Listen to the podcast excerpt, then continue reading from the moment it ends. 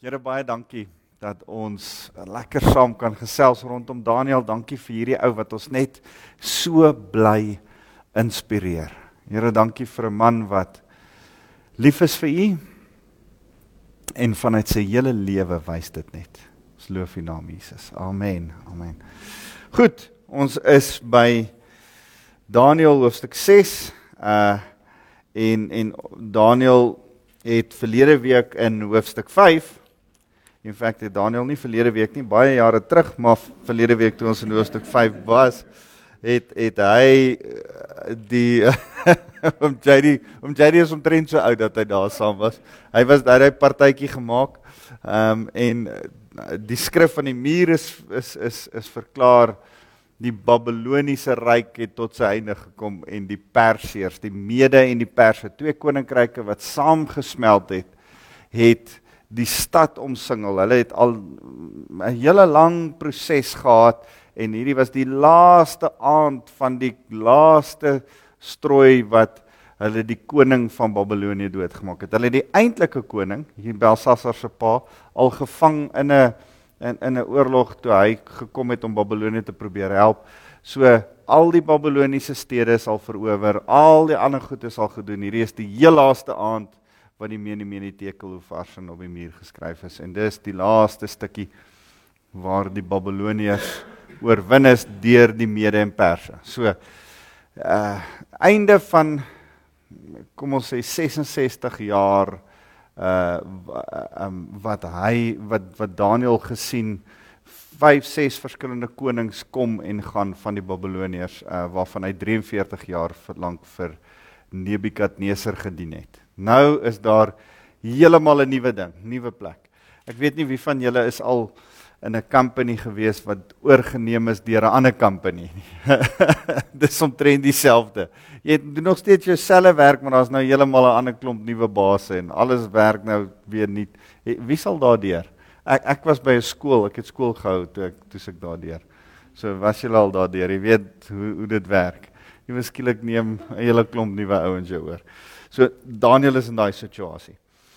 Die Medeer Darius het koning geword toe hy 62 jaar oud was. Nou dis 'n geweldig interessante skrif, net daai. Want ons weet nie wie hierdie ou was nie. Die geskiedenis tot op hierdie stadium wys nie wie hy was nie. Nou wat interessant is, tot in ek dink 1952 het ons nie geweet wie Belsassar was nie. En het mense gesê die skrif is verkeerd. Daar is nie iemand soos Belsassar gewees nie.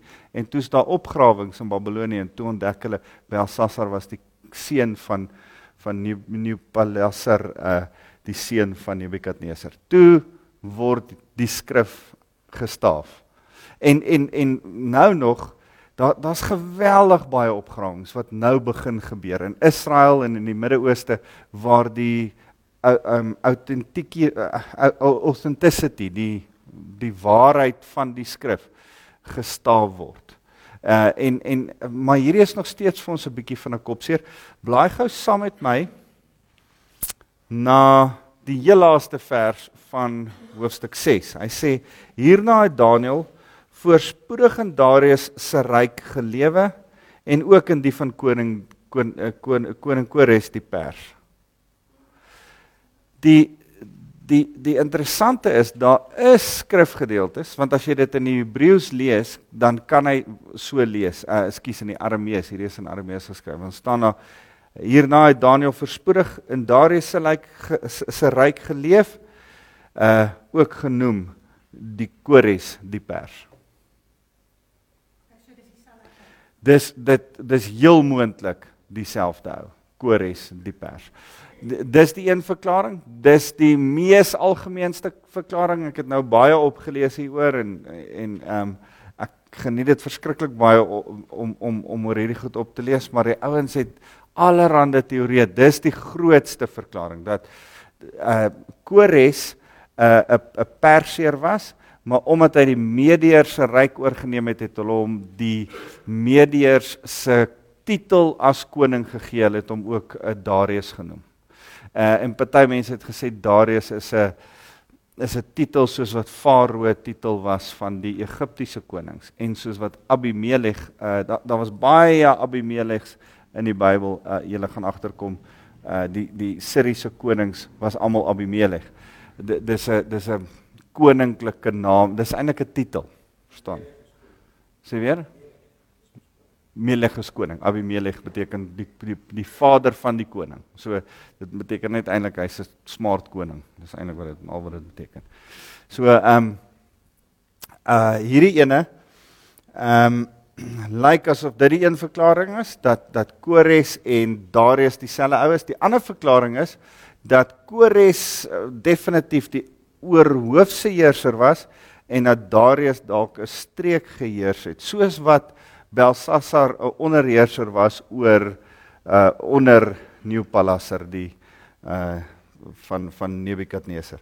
So ehm um, hoe dit ook al sê ons ons ken nie ons ons verstaan nie heeltemal wie hierdie Darius was nie, maar dit uh, vir my maak dit sin dat dit Kores was.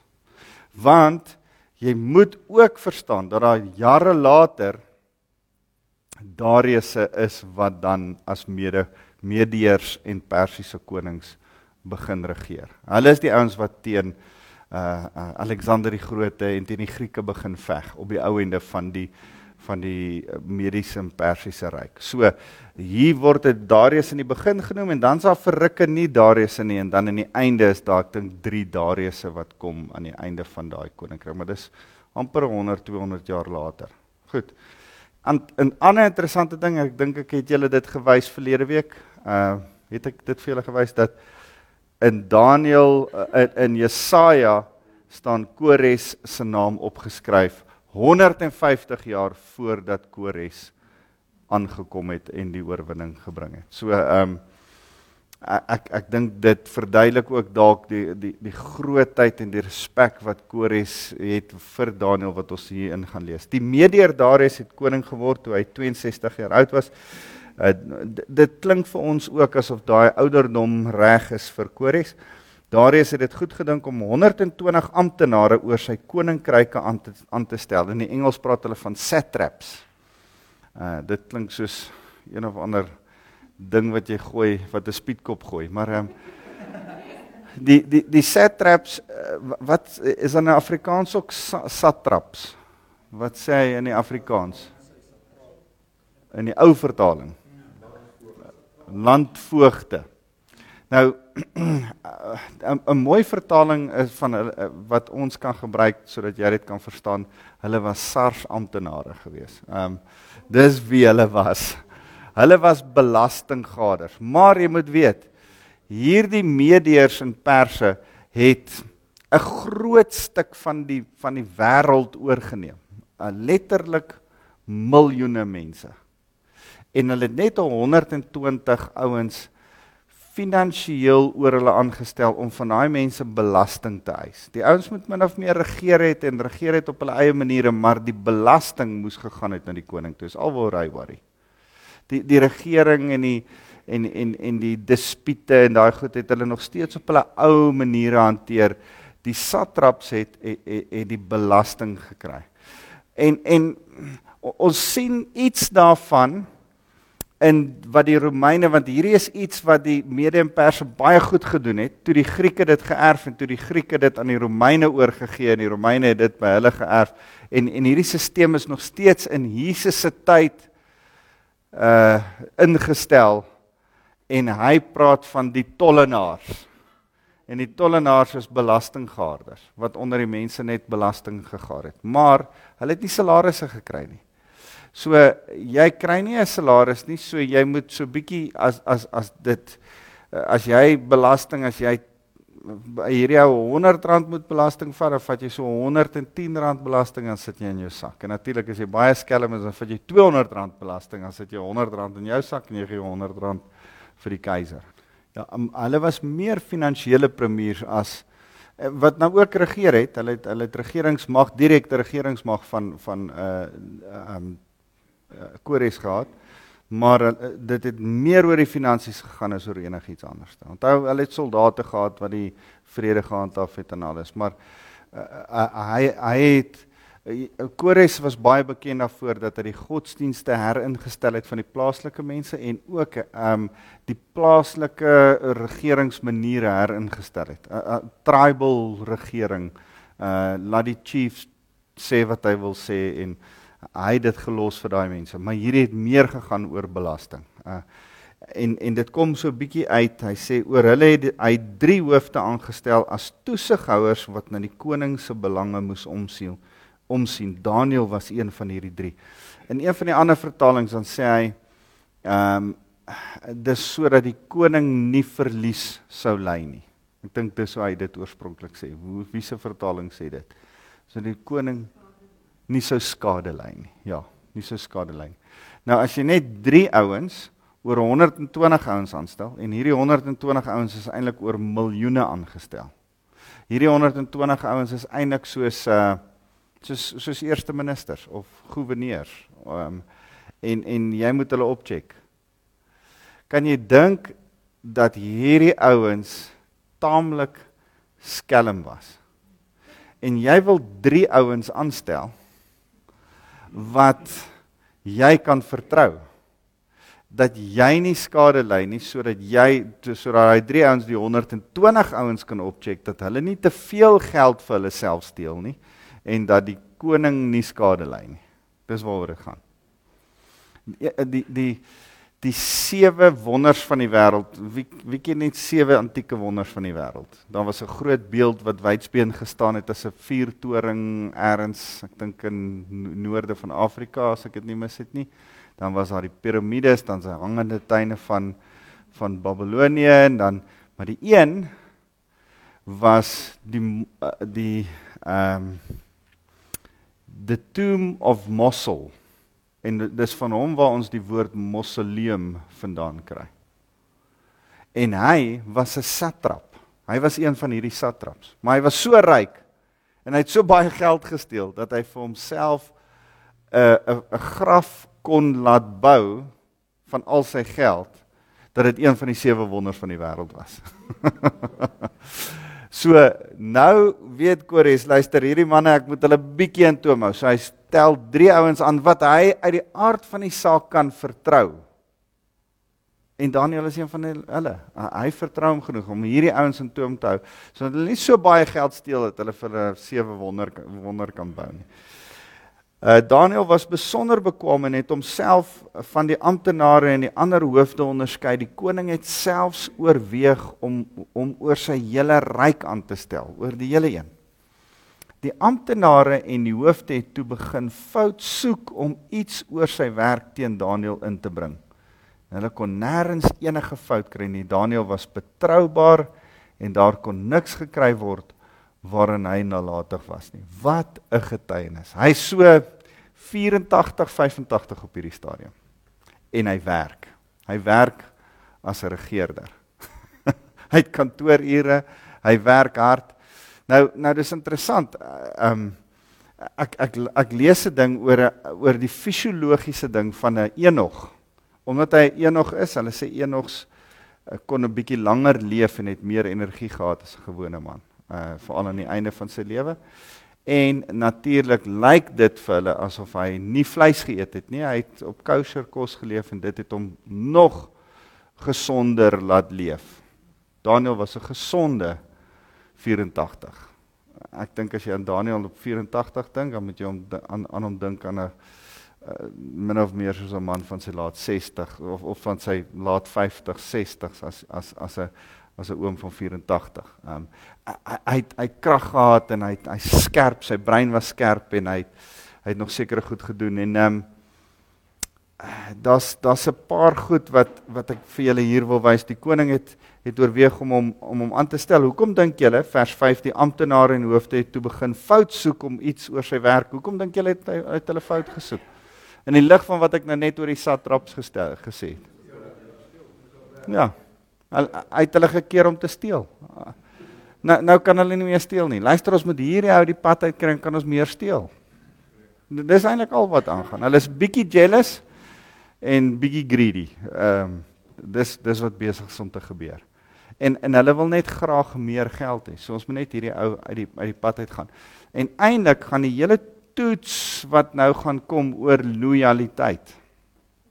Maar as jy steel, is jy nie lojaal nie. Jy's nie lojaal teenoor die Here nie en jy's verseker nie lojaal teenoor jou baas nie en hulle was verseker nie lojaal teenoor hulle koning nie. En uh omdat hulle niks teen hom kon kry nie, het hierdie mense toe besluit dat hulle op grond van sy godsdiens iets teen hom sou kry. 'n Groep van die amptenare en hoofde is toe na die koning toe en hulle sê vir hom koning Darius, mag jy nog lank lewe, gewone groet vir hom. Al die hoofde en die ryk in die ryk en die hoofgouverneurs en die hoofamptenare en die raadgewers en die gouverneurs beveel by u aan dat die koning 'n dekreet uitvaardig en bekragtig dat enigiemand wat gedurende die volgende 30 dae enige god of mens behalwe die koning vereer in 'n hok met leeu's gegooi sal word. Nou nou is dit die waarheid? Al die hoofde in die ryk, die goewerneurs. Miskien 99% van hulle, maar hulle het nie vir Daniël gevra nie. Daniël sou nie ingestem het nie. En uit die aard van die saak wil hulle vir Daniël uitvang. So hulle lieg op hulle hulle hulle maak op 'n valse voorwendsel. En en wat meer is, nou kom hulle en nou sê hulle dit was in 'n tyd daar's 'n nuwe regering.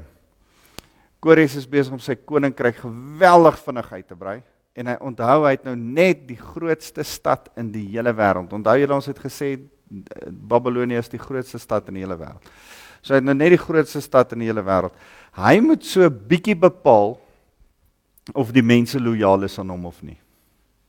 Hy wil agterkom. Onthou julle dieselfde het gebeur met Nebukadneser? Toe daar rebellie was 19 jaar in sy regering in, toe wil hy bepaal hoe gaan jy bepaal of almal lojaal is aan jou boue groot beeld en kyk wie buig. Selfe storie. Kom ons gaan kyk, ons ons kyk waar's almal se harte. Ons kyk of het hulle 'n vark in hulle hart teenoor my. Almal moet my aanbid vir die volgende 30 dae. Dit is min of meer dieselfde storie as die goue beeld. En dis om om lojaliteit uit te sorteer, is om te kyk waar's daar rebellie is, om te kyk wie's wie. En en en uh, daar's interessante goed oor die mediërs en die perse. Hulle is Zoroasters gewees en en sou nie noodwendig Kore sou nie noodwendig die aanbidding aanvaar vir homself nie. Dit lyk eerder asof hy vir 30 dae lank al die priesters op verlof stuur en sê van nou af bid al die gode se mense tot hulle gode deur my. Ek is julle julle go-to priester vir die volgende 30 dae. Want dit beteken ook dat die priester se geld wat jy hom betaal sodat hy vir jou bid vir die volgende 30 dae na Kores toe gaan. Man, dis 'n bargain. Nou nou nou die die godsdienste sal dit nie toegelaat nie. Nie een van die ander godsdienste sou dit ook toegelaat het nie want dit is nie vir hulle finansiëel aanvaarbaar nie. Maar vir 30 dae om die koning te vereer en hom om hom om hom te please sal hulle ingestem het vir hierdie deal. Ja, dit sal dalk werk. Sjem ek dink hierdie klomp was uh, moes nog dalk nog steeds belasting nog betaal het in daai tyd. So Goed, so nou sê hulle almal is in op hierdie deal. Kom ons doen dit. Maar dis nie waar nie. Ehm um, 30 dae eh, vers 9 U Majesteit moet die wet opstel en dit onderteken sodat dit kan staan as 'n wet van mede en perse wat nie verander kan word nie. Nou dis dis geweldig interessant. Die Babiloniërs was uh Nebukadneser 'n autokratiese koning. Hy het as as hy 'n ding gesê het, as hy vandag gesê het ons doen dit so, dan doen ons dit so. Maar as hy môre sy mind gechange het en sê ons doen dit so, dan doen ons dit so. En dan sê jy maar jy het gister gesê dan luister ek kap jou kop af. Ja, ons doen dit so. Onthou ek maak jou huis 'n toilet. Ons maak dit so. Ehm um, dis net wat hy gesê het. Julle doen soos wat ek sê. Die mede en die perse was so bietjie meer civilized. Hulle hulle het so bietjie meer ontwikkel geraak en gesê wag net so bietjie. Ons moet die koning ook intoom. Hy kan nie net links en regs wette maak elke dag hier eendag hierdie wet en die volgende dag daai wet nie. Hy moet mooi dink oor wat se wet hy maak. En daarom mag 'n koning nie eers teen die wet van mede en perse optree nie. Niemand mag die teen die wet van 'n mede en 'n persiese uh, wet gaan nie. So waar die koning van die Babiloniërs ten minste teen die wet kon gaan, mag die koning is die koning nou ook onderhewig aan die wet. So in die Babiloniese ryk was die koning bo, dan die wet, dan die mense. In die Mediese en Perse Persiese ryk is die die wet bo, dan die koning, dan die mense. Julle moet daai prentjie sien. Goed. Ehm um, Koning Darius het die wet uitgevaardig en dit onderteken. Is dit nie so nie dat as iemand jou ego so 'n bietjie streel, ja, koning, jy's so nice. Weet jy wat? Dis dis interessant ek ek lees 'n boek oor hoe mense te motiveer en uh so 'n ding saam met body language en dan en dan is dit interessant om te sien wat jy sê mense vat 'n kompliment al weet hulle jy is besig om hulle heuning om die mond te smeer. Verstaan jy? As as ek nou vir jou sê, man, maar jy lyk mooi. Dis nou en en al is dit net 'n oefening, dan voel jy al klaar goed. Uh, mense is eintlik ydel. Almal van ons is so. Ja, dankie. en en wat interessant is is dat ehm um, jy kan jy kan regtig so klomp goed doen deur mense net aanhoudend positiewe inspraak in hulle lewe te gee en vir hulle te, te sê hoor jy jy's nice jy doen goed jy jy werk goed. Ehm um, die die ander kant was ook is ook so. Ek weet nie wie van julle dit al op skool gedoen het. Ons op skool was dan dan sê ons kom ons sê vir Benny hy lyk bleek vandag. Dan stem ons so 4 of 5 van ons in En dan as hoor jy, jy lyk nie goed vandag nie. Hoor jy, jy's bietjie bleek. Net net net nou vra Benny of hy seker kamer toe kan gaan. Hy voel nie. Maar hy maak keer niks. Ons het net met sy kop begin smokkel. Die dieselfde dit werk nog beter so positief. Ehm um, en en hierdie ouens gebruik hierdie tipe sielkunde op Darius ook en hulle smokkel so 'n bietjie met sy kop en hy onderteken hierdie ding voordat hy dit miskien deurdink het. Toe Daniel hoor dat die wet onderteken is, het hy huis toe huis toe gegaan. Hy's dadelik huis toe. Toe hy hoor die wet is onderteken, onmiddellik huis toe. Hy, hy het nie gewag om eers in die 30 dae hierdie ding te gaan beproef nie. Hy's dadelik huis toe. Hy het daar 'n venster gehad wat oop was in die rigting van Jerusalem. Hy het 3 male 'n dag op sy knieë gegaan om tot God te bid en hom te loof soos hy gewoond was om te doen. Ja, is dit nie mooi nie. Dit was sy gewoonte. En hierdie ouens het dit geweet. Hierdie satraps het dit geweet. Hulle het geweet ons kan niks kry immoreel om hom uit te vang nie. So kom ons kry gebruik sy moraliteit, sy goeie morele waardes om hom uit te vang. Is dit nie is dit nie erg nie. Uh en nou draai hulle hierdie hele ding om Ehm um, maar maar maar stel jouself voor toe hulle hierdie plan beraam het, toe toe hulle bymekaar hoor en toe hulle eh, met sy sekretaresse praat en met die mense wat saam met hom werk en daai ouens en daai ouens en, en en hoor hoor hy skree nie partykeer op julle steel hy nie geld nie doen hy nie dit nie doen hy nie en hulle hulle kry niks by hom nie.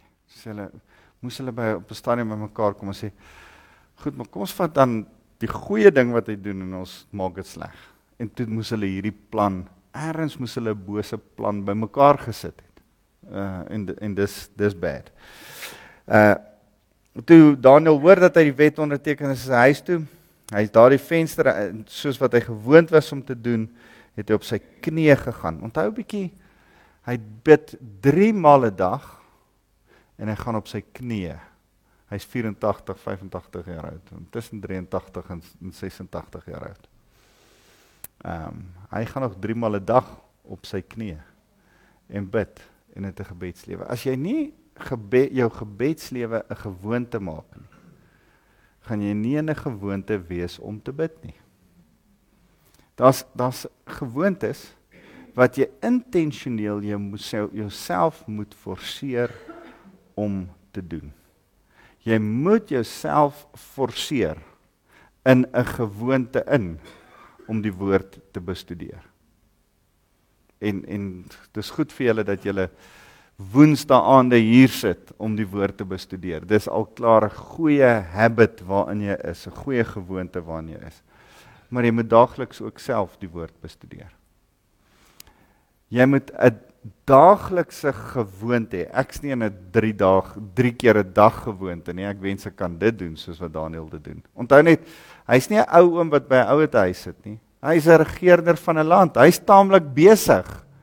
En om dan nog huis toe te gaan en en te gaan bid 3 maal 'n dag in sy besige skedule en almal weet dit was hy dis wat hy doen. Dit is sy gewoonte. Dis dis nogal merkwaardig.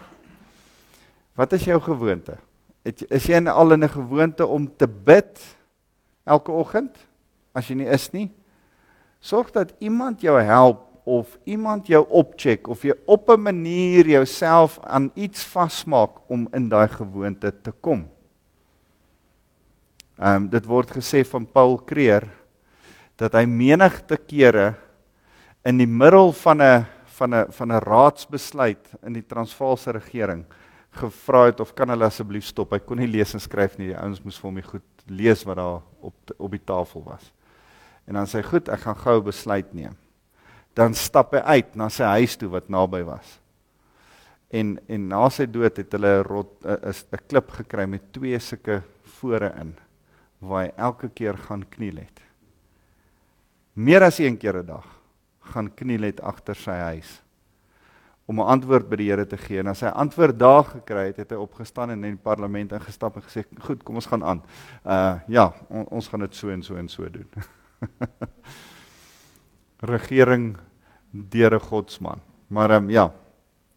So toe toe Daniel hoor, uh het hy gegaan, hy hy toe gaan bid uh vers 12 die amptenare het toe by mekaar gekom en op Daniël afgekom. Hulle het hom al klaar dopgehou. Hulle het hom 10 teen 1 van ver af dopgehou waar hy besig was om tot sy God te bid.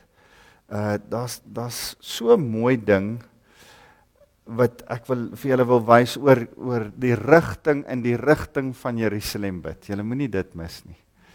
Uh, Salomo as hy in Kronieke die tempel inwy, dan sê hy wanneer die volk hulle rug op die Here draai en hulle in ballingskap weggevoer word. Dis interessant, nê? Nee. Dan moet hulle op hulle knieë gaan en in die rigting van Jerusalem bid waar die tempel staan. Dan gaan God hulle terugbring. So hierdie jong hierdie man, hierdie Daniël het die woord geken. Hy het Samuel se woord geken en geweet Hy moet kniel. Dis interessant, ons sien drie ouens kniel in die Ou Testament en al al drie kere was dit ouens wat namens die volk sonde bely het sodat God hulle sal vergewe. In die Nuwe Testament sien ons ouens oor en oor kniel ook vir persoonlike gebed. Ou Testament is dit altyd 'n volksgebed waar ouens kniel. Dis interessant. En hier kniel hy en nou ja. Die moslems, die moslems bid 5 maal 'n dag na Mekka toe. So hulle het 'n 'n kompas. As jy 'n iPhone het, dan kan jy net Mekka intik en dan kompas en dan draai jy hom en dan weet jy in watter rigting en dan bid jy 5 maal 'n dag. Uh en en dan moet jy deur die hele ritueel gaan. Dit's 'n baie interessante ritueel. Jy maak jou oor skoon sodat jy kan hoor. Jy maak jou regteroor 3 keer skoon, jou linkeroor 3 keer jou sodat jy kan hoor wat God sê, die oog sodat jy kan sien wat God sê, jou neus sodat jy kan ruik wat God sê dis kom dit nie altyd goed lyk like in daai buttons wat hulle dit dit doen nie. Uh ek sal nie detail ingaan nie. Dis grous. Uh hulle spoel hulle monde uit, hulle was hulle hande drie regterhand drie keer, linkerhand drie keer, regtervoet drie keer, linkervoet drie keer en dan um, bid hulle. En en daai ritueel word die voodoo genoem, die die die rituele bad. En uh dan dan bid hulle 5 maal 'n dag. Mohammed, onthou toe Mohammed sy sy, sy godsdiens in 562 uh, na Christus ge, uh, bymekaar gesit het, het hy dit aan mekaar geflans uit Christendom, uit Judaïsme en Zoroastrianisme. So hy het met met sy kamele 'n roete gery en dan gesels hy 'n bietjie met die Jode, dan gesels hy 'n bietjie met die Christene, dan gesels hy en toe maak hy iets wat so 'n mengsel is van almal saam. Toe sê hy vir die Jode, ek is julle Messias. En hy sê vir die Christene, ek is Jesus wat 'n tweede keer gekom het. En uh, uh hoe gaan ons voel as hy dit sê? Ga. Wat dink wie dink jy is jy? Nou dis wat die Jode toe ook sê. En hy sê vir die uh Zoroasters, ek is julle Mahushra. Ek dink is 'n uh, uh ja, ma ma ma Mahushra dink ek is die uh, hulle hulle god is Ahura Mazda. Uh dis die god van die ek ek het altyd vir my studente gesê dit klink soos 'n soos 'n tannie slegte tannie se kar. Ehm uh, maar die die uh dis hulle god en en en hulle het ook 'n Messias figuur wat hulle voor aan die einde voorwag. En hy het hierdie goed geweet en hy het gesê dis wie hy is. En natuurlik het al drie hom verwerp en het hy vir al drie baie kwaad geraak. Uh so hy weet Hy het by die Jode gesien dat die Jode in die rigting van Jerusalem bid en daarom toe hy sy godsdienst begin het, het hy gesê ons moet in die rigting van Jerusalem bid. Moslems het aanvanklik vir baie jare in die rigting van Jerusalem gebid. Toe later het hulle dit verander om in die rigting eers na Mohammed se dood het hulle dit verander om in die rigting van Mekka te bid. So dit is 'n interessante ding wat hulle by die Jode gekry het. Ehm um, dit dit wys vir ons die gemoedstoestand waarin Daniël was toe hy gaan bid het, toe hy die vensters oopgemaak het. Hoekom maak hy die vensters oop? Die die die praktiese rede, hy bly in Babelonie, dis 'n woestynstad. Jy's in 'n bokamer. Jy jy gaan bid asseblief in die bokamer want daar waai 'n briesie deur en dan maak jy die venster oop sodat die wind kan deurgaan jy jy jy maak nie die venster toe en sit in sweet en bid nie. Dit gaan nie help nie. Jy maak dit lekker oop, dis koel, cool, jy kan kniel en bid in die rigting van Jerusalem en die windjie waai daardeur, oggend, middag en aand. Maar die gesindheid wat Daniël het is ek bid vir my volk. Ek repent namens my volk. Ons gaan later leer in Daniël en en ek het dit nou nie opgesoek nie, maar maar wat wat Daniël bid in in die latere hoofstukke en sê uh, Here, ek bid uh, ek wil jammer sê oor die sonde van Israel. Hy hy's een van die ouens van Juda. Uh, hy's een van die ouens wat nie gesondig het nie. Maar hy repent namens sy volk. Hy staan in die gap. Hy vra om verskoning namens sy volk. En hy doen dit nie hier in Daniël, ek dink is in Daniël 10 of 11. Hy doen dit nie, dis dit in 10. Uh waarin 10 is dit? Kan jy my sê? En hy het aan aanhou aangehou om te bid en my en my volk se sonde te bely. En ek het gepleit by die Here my God ter wille van my van van sy heilige tempel. So dis 9 vers 20. So so Daniël het nie net daar gepleit vir die tempel en vir sy volk se terugkeer nie. Hy het dit al vir 85 jaar lank gedoen. Hy doen dit oor en oor getrou elke dag doen 'n bietjie die sommetjies 3 mal 365 mal 83. Hy het 'n paar maal gebid. ja. Ehm um, hulle het van Jakobus, uh Jesus se broer wat die eerste pastoor in Jerusalem was, het hulle hom camel knees genoem omdat sy knieë soos kameel soos 'n kameelsin gelyk het van van eelte soos hy altyd gebid het. So ja, dalk het hy ook so gelyk. So daar's iets in sy hart van 'n repentance, van jammer sê, maar daar's ook iets ehm um, hy hy het uit op sy knieë gegaan om tot tot God ge, te bid en om te loof soos sy gewoonte was om te doen. Hy het die Here geloof. Ek dink een van die vertalings sê hy het die Here dankie gesê. Hy het nou net gehoor daar's 'n edik uitgereik dat as hy bid, gaan hy vir die leeu's gevoer word. Sy eerste gebed sê vir die Here dankie. Kom sê dankie. Dink hy sê dankie om te sê Here, U is getrou. Ek glo in U. ek weet u gaan die beloftes gestaan doen. Uh, dit dis ook vir my mooi want jy moet so ietsie sien van die simboliek. Daar's twee stukke simboliek wat ek nie wil hê julle moet mis nie. Daniël is 'n simbool van Israel wat in die leeukuil van die Babiloniërs gegooi word en dan nog lewendig daar uitkom. Israel word gered uit die leeukuil uit. Maar ons gaan ook sien daar was iemand wat in die leeukuil gegooi was, in 'n graf gesit is en geseël is en lewendig daar uitgekom het. Onthou julle? Jare daarna. En die taal van Daniël word in die evangelies herhaal um, met Jesus se opstanding. So moenie hierdie goed miskyk nie. Daar's soveel mooi simboliek in hierdie hele ding rondom Daniël. Dit dit sê iets van die volk. Hy's hy, hy het 'n simboliese betekenis vir die volk. Daar's 'n profetiese ding wat hier gebeur. Daar's 'n hoop wat vir die volk die volk gaan lewendig terugkom uit die leeu's die die leeukuil van Babelonie uit. Is dit nie mooi nie? En uh ja, maar ons hardloop die storie vooruit. Yes. Daniel Daniel se hele paar einde van sy jaar lewe was 'n uh, 'n voorbidding, 'n intersessie. Here, bring die volk terug. Here, vat ons terug Jerusalem toe. Here, vat ons terug. En en en ek ek dink hy begin by voorbaat. Onthou julle Filippense 4 vers 6 maak met met danksegging al julle bekommernisse aan God bekend. Met danksegging beteken Here al sien ek nog nie die resultate nie terwyl ek vra sê ek al klaar dankie. Want dan bring dit vrede. En en en dis wat Daniël doen. Daniël kry dit reg. Hulle is uh hulle is na die koning toe vers 13 oor die wet wat hy gemaak het.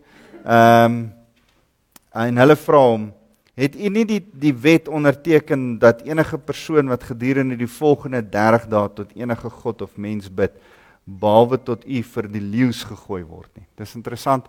Die vorige koning het uh Nebukadneser het die ouens in die vuuroond gegooi. Maar Zoroasters is vuur voor heilig. So hulle gooi nie jou in die vuuroond nie. Jy, jy het nou 'n bietjie die Zoroasters ook bestudeer, nê? Nee.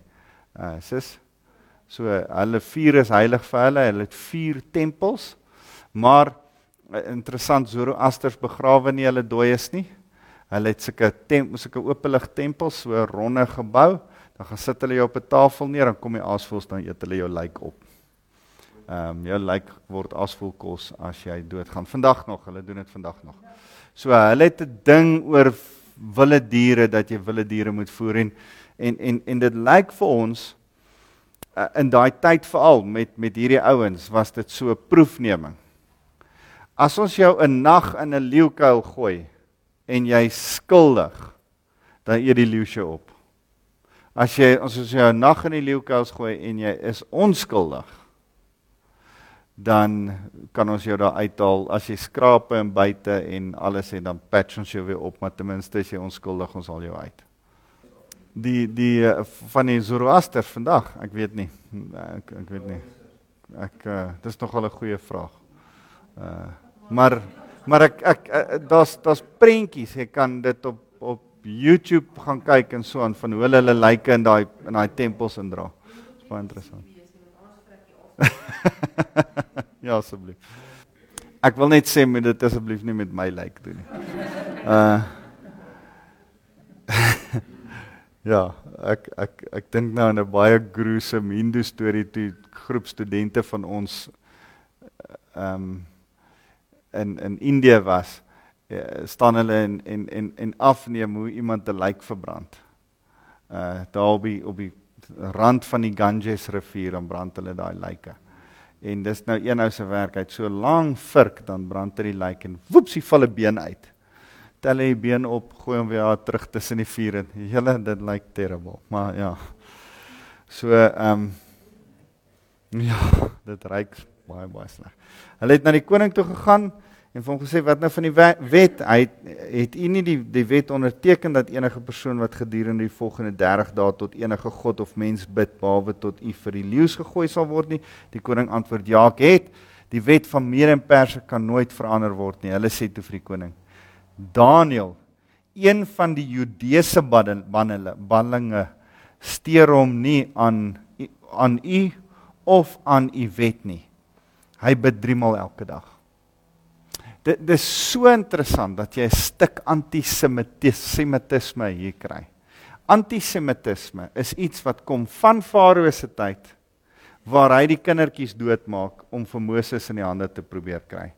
Regdeur wel hy hy net die kinders probeer doodmaak om hulle minder te maak, maar regdeur was daar antisemitisme by die Ammoniete en die Amorite regdeur die Babiloniërs, die Mede en Perse en selfs in die hedendaagse tyd as as jy Hitler kyk uh en en ek het nou al vir julle gesê maar dit was nie net bloot die Duitsers wat wat Jode doodgemaak het nie. Die Franse inkwisisie die die Spaanse inkwisisie die Franse nag van uh die edik van Nantes uh al hierdie plekke waar die waar die hugenote vervolg was was die Jode ook vervolg.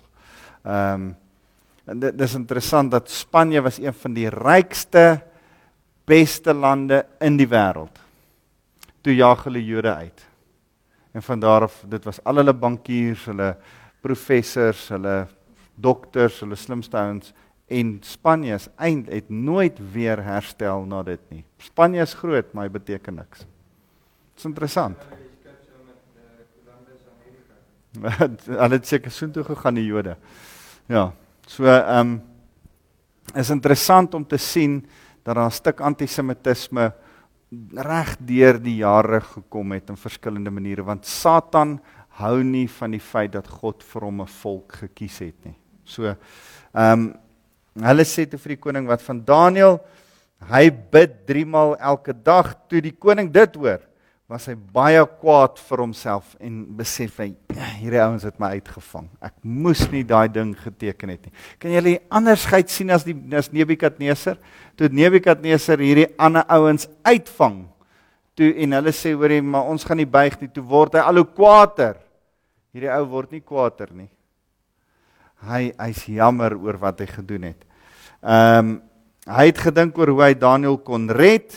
Hy het die res van die dag probeer om vir Daniël te bevry. Die mans is weer saam na die koning toe en hulle sê vir hom: "O koning, u weet tog dat 'n wet van die koning wat die koning geteken het volgens die reël van die Mede en Perse vas staan.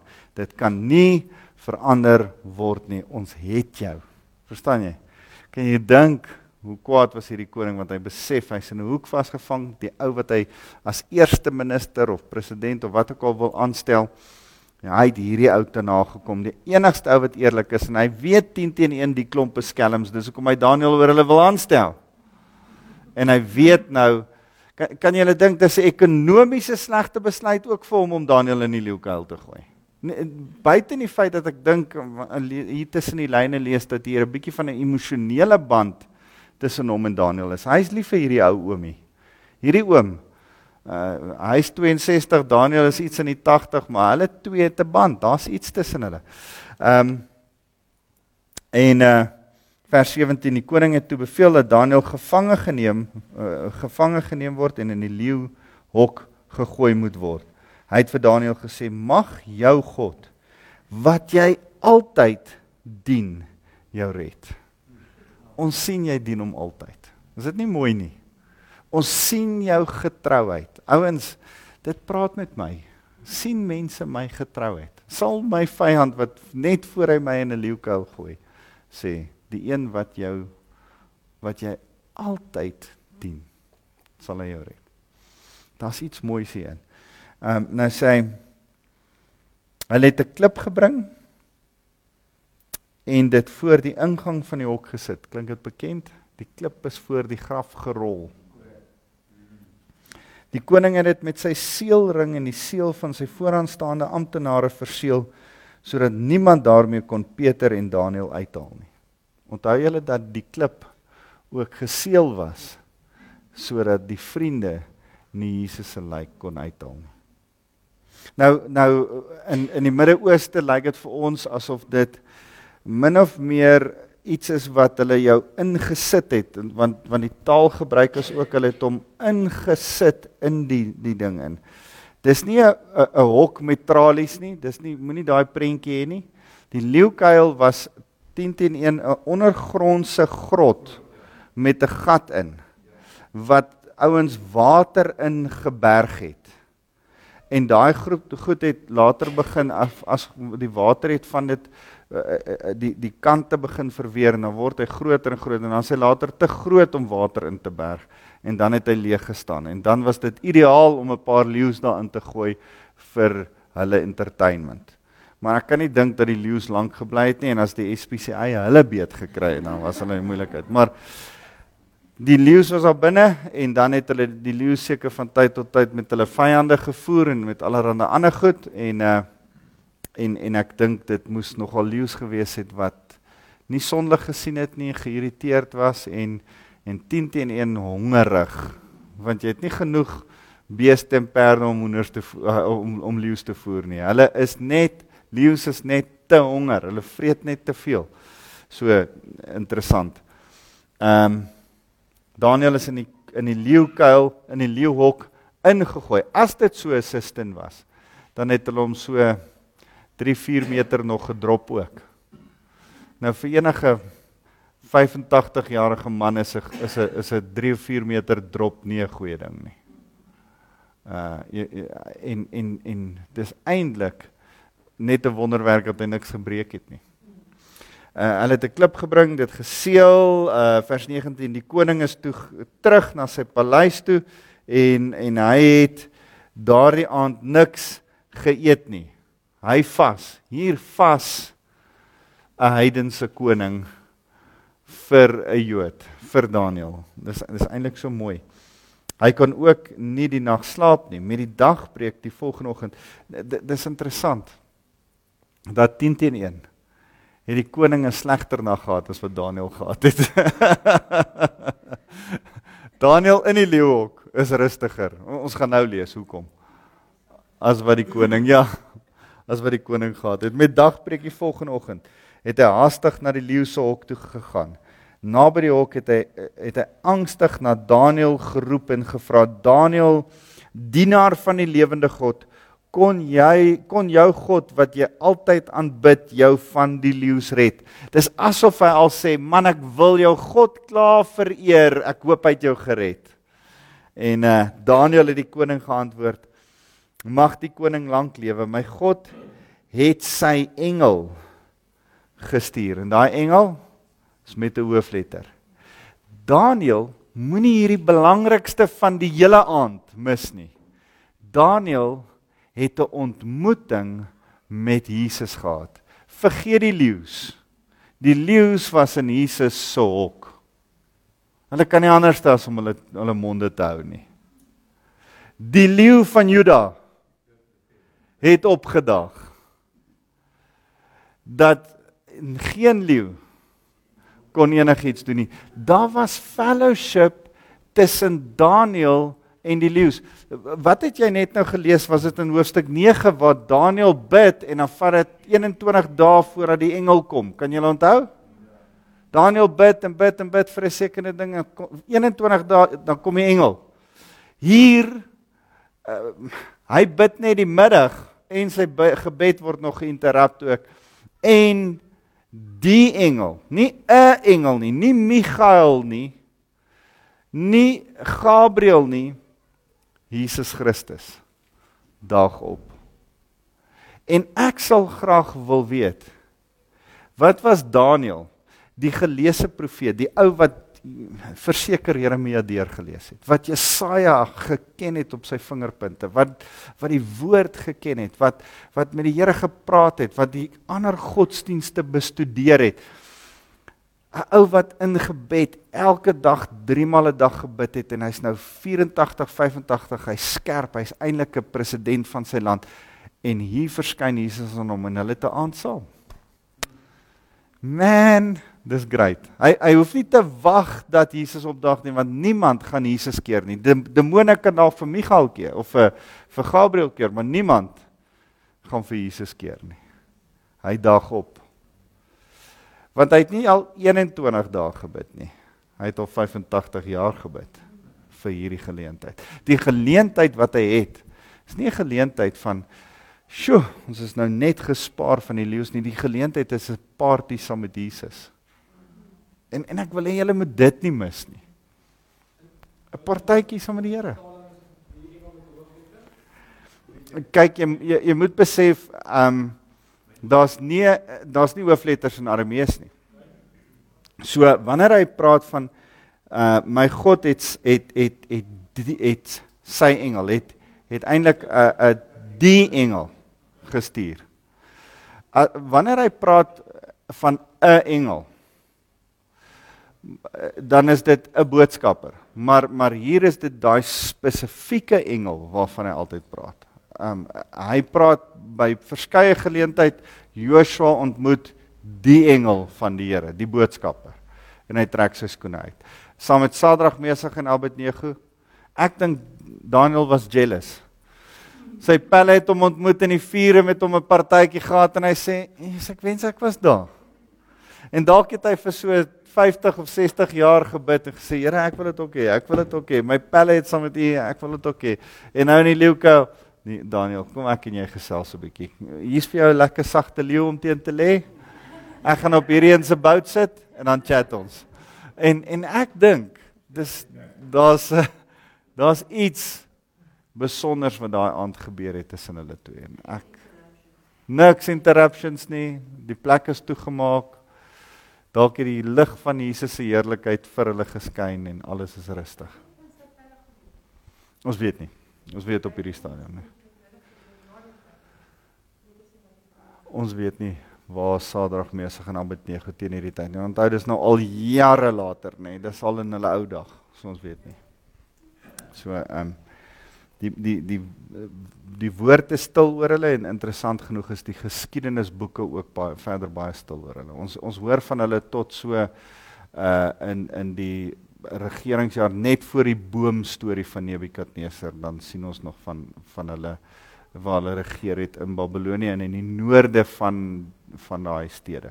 Maar dan sien jy nie meer van hulle nie. Uh met dagpreek die volgende oggend goed uh, Daniel het die koning geantwoord mag die koning lank lewe? My God het sy boodskap gestuur hy die leeu se bekke toegesluit sodat hulle niks aan my kon doen nie. Dis nie asof die leeu's nie honger was nie. Verstaan dit mooi? Die leeu's was honger maar hulle bekke was toegesluit. Want ek het niks verkeerds teen hom gedoen nie. Ook teen die koning het ek geen oortreding begaan nie. Ek het niks teen God of teen die koning gedoen nie. Weet jy wat's interessant? Dat wanneer ons selfs die wet oortree tot eer van God, sal God ons seën. Ek dink aan die vrouens wat die die die babietjies moes verdrink het of doodgemaak het in Farao se tyd en dan red hulle die babietjies en steek dit weg en dan seën die Here hulle omdat hulle Farao ongehoorsaam was gaan lees 'n bietjie daai stuk in Genesis. Ons moet die die koning gehoorsaam behalwe as dit teen die wil van die Here is. En dan as ons die Here se wil eerste stel, dan sal die Here ons seën al is dit teen die wet. Goed, en dis presies wat hier gebeur. Die koning was baie bly hieroor. Hy het gesê dat Daniël uit die hok gehaal moes word. Daniël is daar uitgehaal en daar was geen skrapie aan hom nie want hy het op sy God vertrou. Uh die koning het toe beveel dat daardie mans wat Daniël sou verontreg saam met hulle kinders, vroue en vroue in die leeuhok gegooi moes word. Daniël uh hierdie ding gaan oor lojaliteit. Hulle was dislojaal. Nou word nie net hierdie ouens in die leeuhok gegooi nie, hulle kinders en hulle vrouens ook. Vir ons is dit verskriklik weet. Hoe kan jy dit doen? In daai Midde-Oosterse tye was that's how it goes. As as die pa iets droog gemaak het vir die kinders. Interessante vriend van my gaan werk in China. Hy sê terwyl hy daar is, vang hulle uh, vier mans wat by die staat werk wat geld verduister het. Lewenslang tronkstraf in 'n konsentrasiekamp, jy moet die geld terugwerk. Maar jou vrou en kinders gaan na rehabilitasiekamp toe vir 3 jaar want hulle het van daai geld wat jy gesteel het geleef. So hulle moet gere uh, geherprogrammeer word want hulle breine is die van diewe. So jy moet hulle bietjie reprogram. So hulle die die vrouens en kinders betaal ook. Dink so 'n bietjie daaraan.